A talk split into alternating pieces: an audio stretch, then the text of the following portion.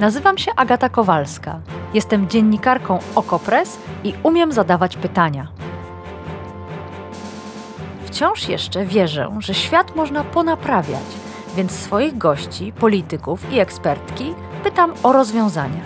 Swoje tematy dorzucacie i wy, słuchaczki i słuchacze powiększenia. Wspólnie wyrywamy się z pułapki, że nic się nie da i że nic nie ma sensu. Zawsze dochodzimy do sedna. No, prawie zawsze. Zapraszam.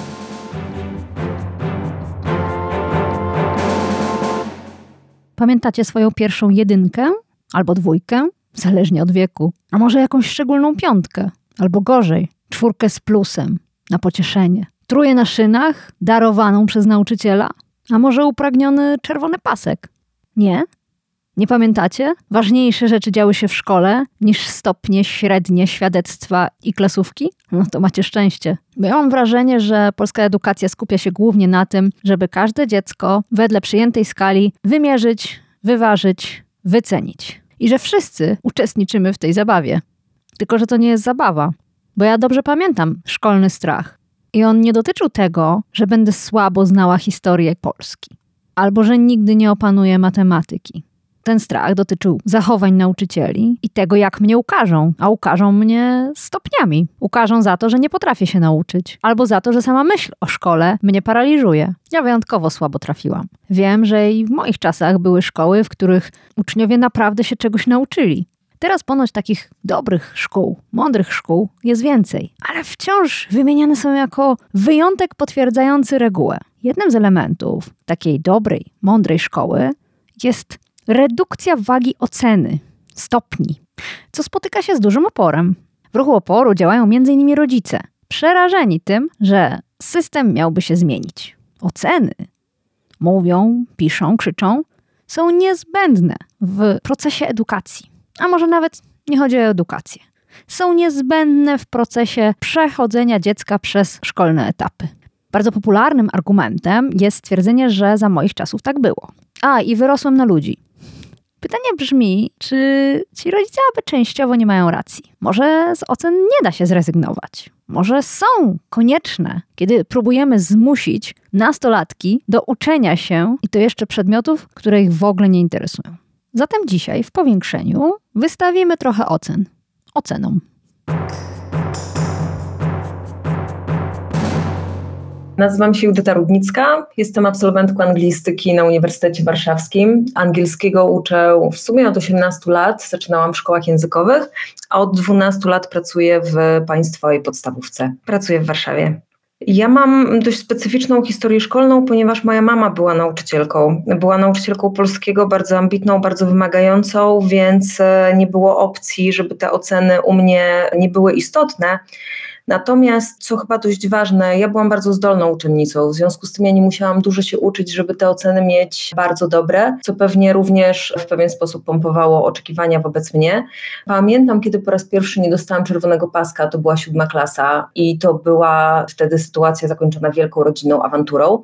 Nie pamiętam, czy w ogóle kwestionowałam zasadność i, i sens ocen, bo u nas z automatu przyjęło się w rodzinie, że oceny są istotne i, i świadczą o wartości i sukcesach edukacyjnych. A pamięta Pani, dlaczego nie dostała tego czerwonego paska?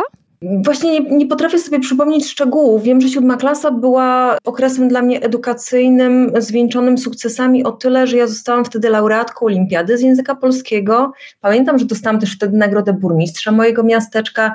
Nie spięły mi się oceny z jakichś innych przedmiotów. To był już chyba taki okres, gdzie próbowałam powoli iść w kierunku tych przedmiotów, które mi się podobają. A w siódmej klasie też pojawiły się fizyka, chemia, przedmioty ścisłe, które nie były jakoś w moim wielkim okręgu zainteresowań i myślę, że że to było tą przyczyną. Natomiast no, po tej sytuacji dano mi jasno do zrozumienia, że brak czerwonego paska w ósmej klasie już nie jest opcją i mam się uczyć wszystkiego porówno. Czy pamięta Pani moment, w którym zrozumiała, jeśli w ogóle taki moment nadszedł, w którym zrozumiała, że oceny nie są najważniejsze? Myślę, że to było liceum, w którym już dano mi też w domu takie przyzwolenie, żebym nie ze wszystkiego miała czwórki, piątki. Ja pamiętam, że zaczynałam wtedy mm, każdy rok szkolny od wyznaczenia sobie takiego planu minimum, że jeśli z tego przedmiotu dostanę tyle, to będę zupełnie usatysfakcjonowana. Może to też wynikało z tego, że ja w zasadzie do końca liceum nie wiedziałam, co chcę robić w życiu, na jakie studia chcę pójść, e, więc myślę, że mama była na tyle zdeterminowana, żebym w końcu podjęła jakąś decyzję, że odpuściła już po prostu z innymi przedmiotami. I, I, myślę, że to wtedy dopiero w szkole średniej zrozumiałam, że e, naprawdę nie muszę mieć piątek ze wszystkiego, bo to nie ma najmniejszego znaczenia.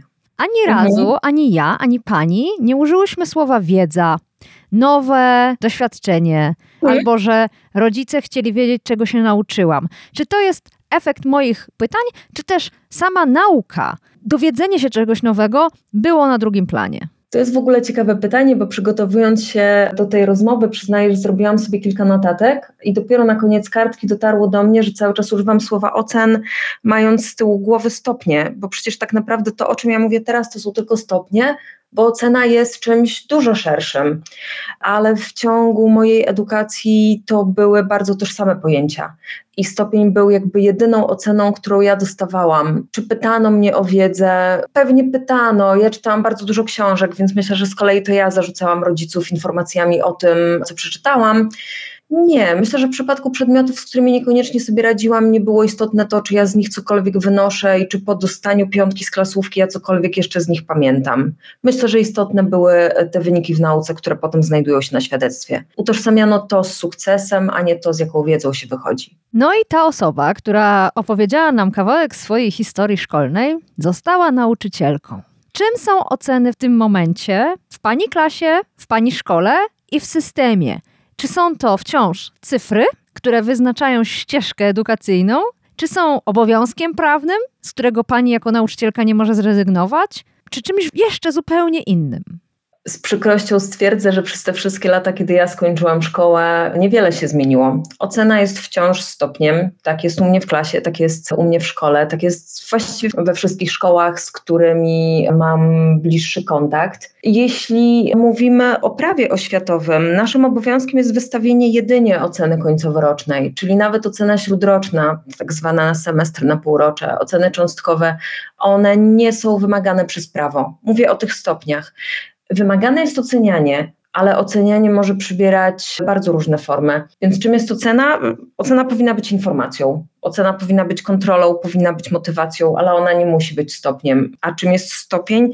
No myślę, że stopień realnie jest czymś, co, co nie ma większej praktycznej wartości. Ja próbuję mówić moim klasom, moim uczniom, uczennicom, że to jest tylko ocena, ale nie jesteśmy jeszcze na tym etapie, żeby to do nich e, docierało. Ale skąd pani wie, że to jest tylko ocena, tylko cyfra, skoro panią przez tyle lat uczono, że to jest najważniejsze, że to jest najwyższa wartość? W którym momencie i od kogo, czy sama dowiedziała się pani, że ocena to coś więcej niż cyfra i że ocena nie jest najistotniejszą częścią życia szkolnego? W którym momencie to się wydarzyło? To był już moment mojej pracy zawodowej, ale też przyznaję, że nie pierwsze lata. Musiałam spędzić już trochę czasu w szkole, żeby dotarły do mnie absurdy i trudności związane e, z ocenianiem. Punktem wyjścia było chyba to, co powiedziałam wcześniej, e, że ja jako zdolna uczennica, nie przykładająca się do nauki, dla mnie zdobywanie czwórek, piątek, szóstek przychodziło z łatwością.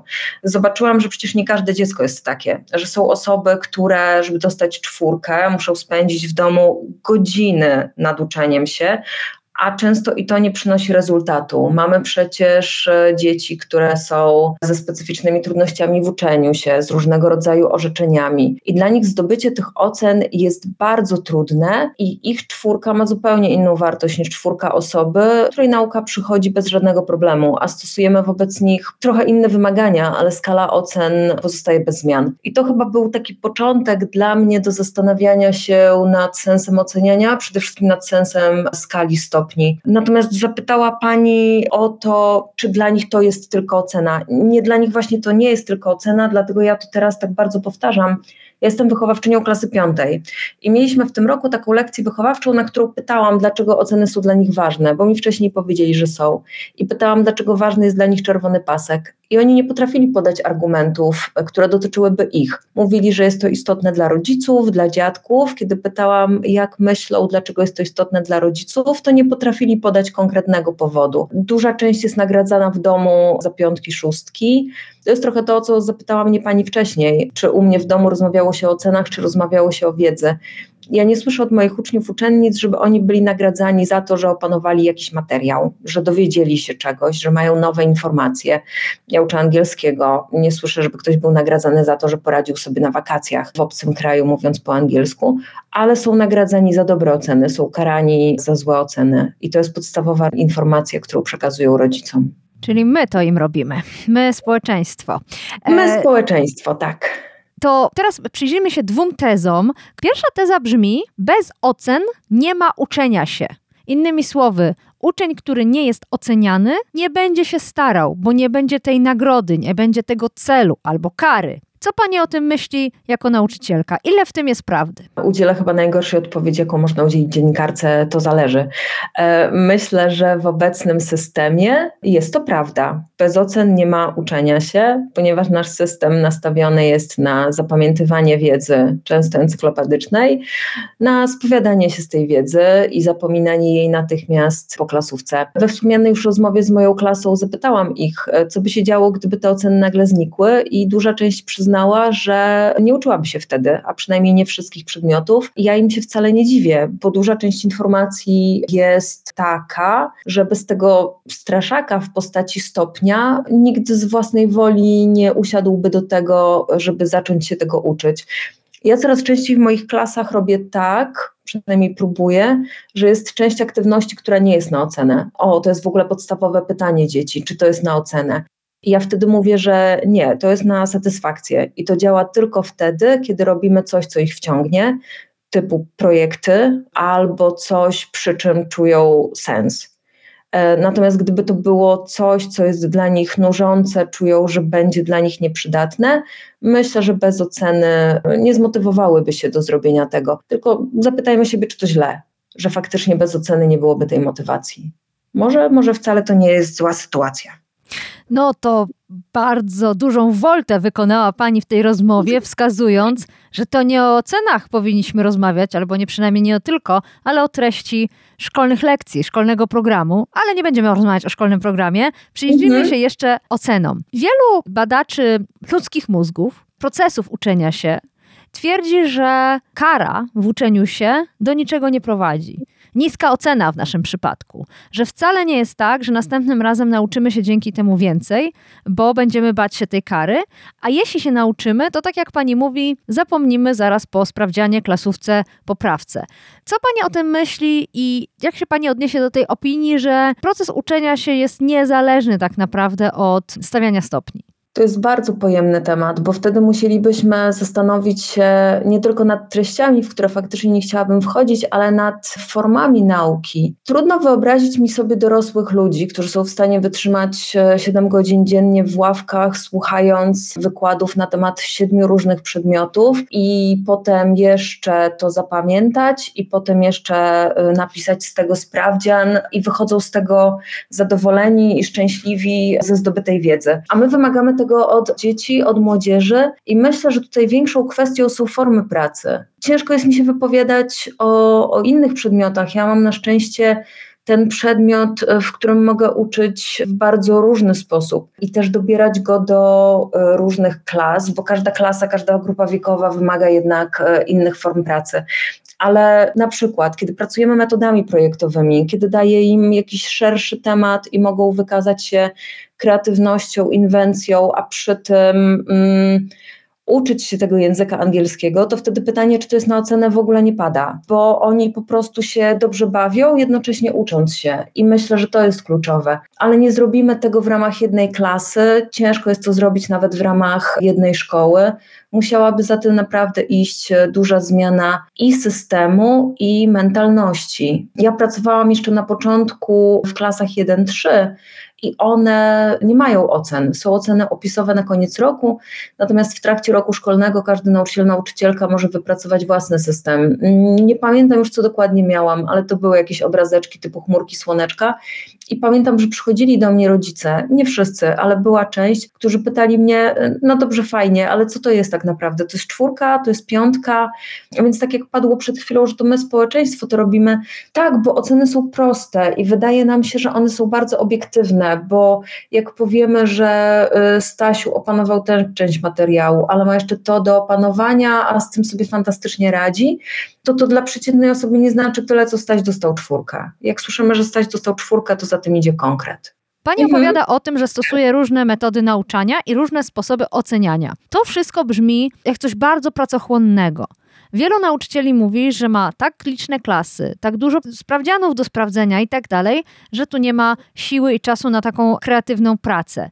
Wystawianie ocen opisowych no jest po prostu dodatkowym wysiłkiem. Jak pani się do tego odniesie? Ja się absolutnie zgadzam. Myślę, że to jest podstawowy powód, dla którego e, nauczyciele stosują ten system. Od wielu lat rozmawiamy o ocenach opisowych i o wprowadzaniu tego systemu w szkołach, ale faktycznie przy przeładowanych klasach, przy nauczycielach uczących wiele oddziałów, przy liczbie nadliczbówek chociażby, byłoby to bardzo trudne, byłoby to bardzo pracochłonne i wymagałoby jeszcze więcej pracy po lekcjach. Przecież jeśli ja biorę sprawdzian z gramatyki i stawiam po prostu plusy i minusy, wyliczam procenty i wstawiam ocenę, jest to, to dużo prostsze dla mnie, niż gdybym nad tym testem pochylała się nad każdym oddzielnie i zapisywała e, mocne strony, słabości, rzeczy do poprawy, to na czym chciałabym się skupić w przyszłym tygodniu.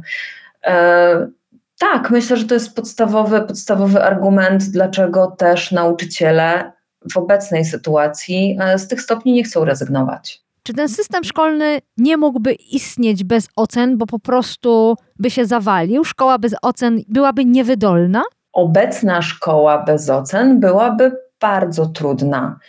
To jest to, o czym mówiłam wcześniej. E, zrezygnowanie z obecnego systemu oceniania wymagałoby zmian również w innych obszarach, chociażby w podstawie programowej, wymagałoby szkoleń nauczycieli i wielu rozmów z rodzicami. Często mówi się, że ocena musi być, bo dzieciaki muszą się przyzwyczaić, że w życiu generalnie jest konkurencja, trzeba się starać, bo ktoś później kiedyś też ich będzie oceniał. Ale wyobrażam sobie, że gdybym ja jako dziennikarka od mojego naczelnego, zamiast oceny pracy, opisu mojej pracy, uwag, dostawała stopień, to do niczego by to nie służyło. A jednocześnie my tym dzieciakom wystawiamy stopnie. Absolutnie się zgadzam. Ja nie jestem oceniana w mojej pracy w skali 1-6 i nie chciałabym, nie znam nikogo, e, kto funkcjonuje w tej skali. A jeśli mówimy o tym przygotowywaniu do dorosłego życia, e, często widzi się wypowiedzi dorosłych ludzi, którzy mówią, że to szkoła była najtrudniejszym okresem w ich życiu i tak naprawdę dorosłe życie bywa dużo łatwiejsze. Plus mi się zawsze wydawało, że chcemy dla swoich dzieci jak najlepiej, więc utrudnianie im życia szkolnego, które powinno być fajnym dzieciństwem, fajnym czasem, tylko po to, żeby ich przygotować do tej mitycznej, e, stresującej dorosłości, e, no nie wydaje mi się najlepszą drogą. Rezygnacja jeszcze ze stopni cząstkowych niesie ze sobą jedno ryzyko, bo tak jak powiedziałam wcześniej, obowiązkiem jest wystawianie oceny końcoworocznej i wtedy znowu narażamy się na sytuację, w której jeśli nie ma ocen cząstkowych i wystawiamy ocenę końcoworoczną na podstawie chociażby oceny opisowej, bardzo łatwo jest tę ocenę końcoworoczną zakwestionować, bo przyjdzie rodzic i zapyta w porządku, ale dlaczego ta ocena wygląda tak, a nie inaczej, e, bo w trakcie roku ja w sumie nie miałem konkretów, czy to jest czwórka, czy to jest piątka, czy to jest trójka, a teraz wystawiła Pani właśnie taką na koniec roku. I co Pani odpowiada? Ja mam oceny cząstkowe, więc jest to dość proste. Inną trudnością jest to, że ja nie wystawiam oceny na podstawie średniej i to bywa zarzewiem konfliktu, bo u mnie dość istotną rzeczą jest również aktywność na lekcji, generalna praca, wkład pracy. Wydaje mi się, że taka średnia arytmetyczna jest po prostu bezduszna, a ja chciałabym brać pod uwagę właśnie predyspozycje, zdolności, ale również to, jak wygląda praca dziecka na lekcji, jak wygląda jego motywacja. I oczywiście, że pojawiają się wtedy konflikty podczas wystawiania oceny końcoworocznej. I, I dla mnie koniec roku pod tym względem jest bardzo trudny i wchodzenie w dziennik elektroniczny mm, potrafi być stresujące, zwłaszcza w przypadku klas ósmych, które niestety ze względu na to, jak wygląda system rekrutacji, w tym roku znowu półtora rocznika, dla nich każda ocena jest bardzo ważna. Ja rozumiem emocje rodziców, ale kiedy dostaję wiadomość o treści, podcina pani skrzydła mojemu dziecku, e, nie jest to najsympatyczniejsza sytuacja. Co to znaczy, że wchodzi pani w dziennik elektroniczny i nie jest przyjemnie? To znaczy, że rodzice lub uczniowie mogą tam zostawiać swoje komentarze widoczne dla innych? Jak to wygląda? W dzienniku elektronicznym są wiadomości, które można pisać do nauczycieli. I z reguły jest to opcja bardzo pomocna, bo jednak jestem z rodzicami w bieżącym kontakcie, nie tak jak w czasach, kiedy chodziłam do szkoły, kiedy o niektórych rzeczach dowiadywano się raz na kilka miesięcy podczas zebrań rodziców. Natomiast jest to też taka sytuacja dość podobna w ogóle do funkcjonowania ludzi e, w internecie, że kiedyś część osób, zanim przyszłaby do nauczyciela do szkoły, żeby z nim porozmawiać, to by może trochę ochłonęła, może poczekałaby, aż dziecko wróci do domu i omówi z rodzicem tę sytuację, bo zdarzają się takie sytuacje, kiedy wystawiam dziecku ocenę końcoworoczną, zostaję z nim po lekcji, rozmawiamy, dlaczego właśnie taka ocena, albo chociażby dlaczego taka propozycja, co jeszcze może zrobić, żeby tę ocenę zmienić. Mm, I godzina później dostaję wiadomość od rodzica, który nawet jeszcze nie porozmawiał ze swoim dzieckiem, ale już e, pisze do mnie ze wszystkimi frustracjami związanymi właśnie z tą e, oceną. E, I, I to jest trudne, to jest emocjonalnie trudne. Czy to jest tak, że więcej czasu spędza Pani z rodzicami rozmawiając o stopniach niż o realnym rozwoju dziecka? Tak. Nie potrafię przypomnieć sobie wiadomości, w których rodzice pytaliby o realny poziom języka u dzieci. Ja na koniec roku w każdej klasie, specjalnie już po wystawianiu ocen, robię placement test, żeby sprawdzić faktycznie, jaki mają poziom językowy Co to e, jest? na koniec Prosimy roku. o przetłumaczenie na polski z angielskiego. To jest test poziomujący. W każdym języku mamy tę skalę znajomości języka A1, A2, B1, B2, C1, C2 i po prostu w każdym roczniku na koniec roku sprawdzam, mm, czy oni są na takim poziomie, na jakim powinni być, czy, czy może jeszcze nie. I w przypadku każdej nowej klasy, którą uczę, muszę tłumaczyć i dzieciom, i rodzicom, że nie jest to na ocenę, nie da się tego oblać, e, nic się nie stanie, jeśli napiszą to słabo i to jest y, od początku ta sama rozmowa i widać, że pytania dotyczą tego właśnie, czy ten test jest na stopień, a jeśli nie jest, to w sumie jest nieistotny, niż tego, że fajnie, bo dowiedzą się na jakim poziomie języka jest ich dziecko. A to trochę jak termometr. Tak, tak, dokładnie.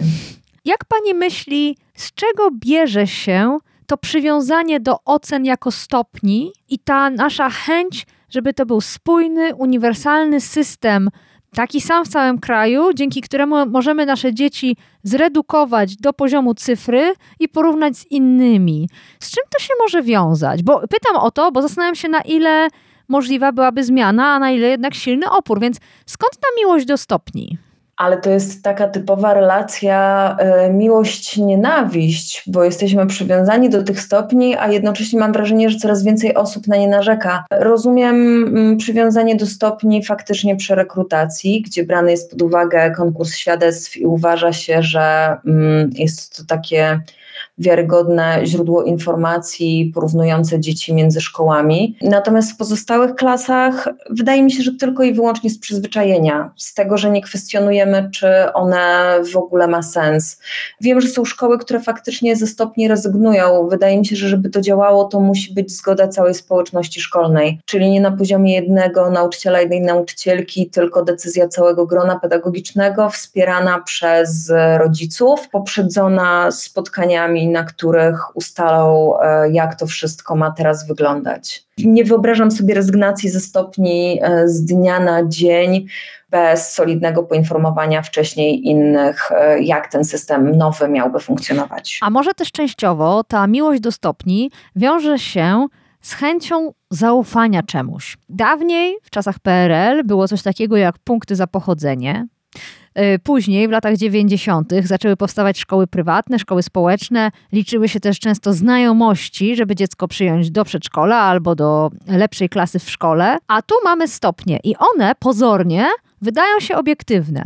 Tylko, że na początku naszej rozmowy mówiła Pani o uczniach, którym dużo trudniej jest zdobyć tę czwórkę. O wiele więcej pracy muszą w to włożyć. Ze względu na własne talenty, ale też pewnie warunki w domu, kapitał kulturowy rodziców i tak dalej. Więc te stopnie tylko pozornie są obiektywne, a jakoś szalenie o tym marzymy. To nie jest obiektywne i nie tylko z tego powodu, że dzieci startują z różnych poziomów umiejętności, ale nie jest też obiektywne, bo wewnątrzszkolny system oceniania przecież jest dla każdej placówki oddzielny i każda szkoła ustala sobie, ile procent punktów to piątka, a ile procent punktów to trójka.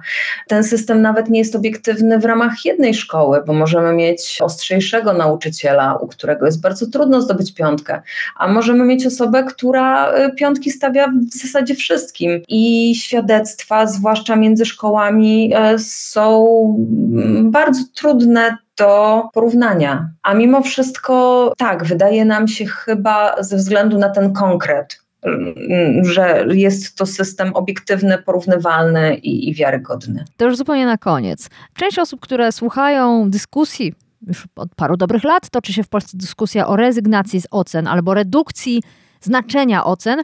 Część osób reaguje na to parsknięciem i mówią bezstresowe wychowanie, już byście chcieli, żeby te dzieciaki w ogóle nie były krytykowane czy oceniane, mają się czuć cały czas dobrze.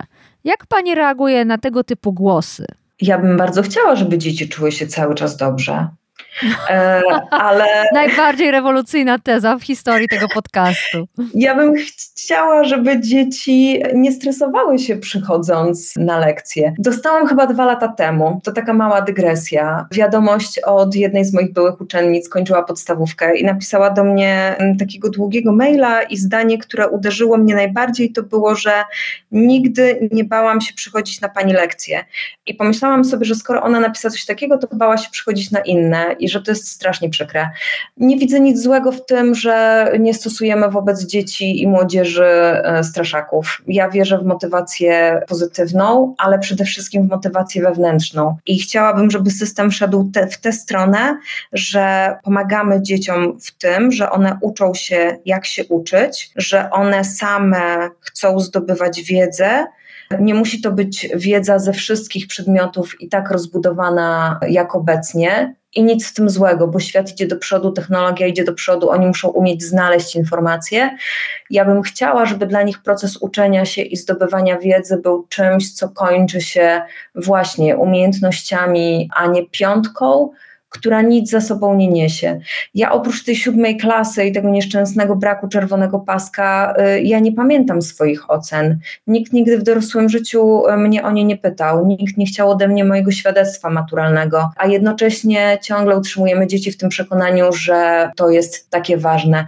Jestem wielką przeciwniczką mówienia, że y, dzieciom należy utrudniać życie, bo zobaczą, jak to będzie w dorosłym życiu. Ja nie wiem, moje dorosłe życie nie wygląda tak ciężko. No, ja też muszę powiedzieć, że lata szkolne były najbardziej stresującym czasem w moim życiu. Nie pamiętam, żebym potem kiedykolwiek tak się bała i to codziennie. Mm, Właśnie. Więc tak, to a propos y, strachu. Bardzo dziękuję za dziękuję. rozmowę i za opowieść o swoich własnych szkolnych doświadczeniach. Dziękuję serdecznie. Dziękuję. Dziękuję bardzo.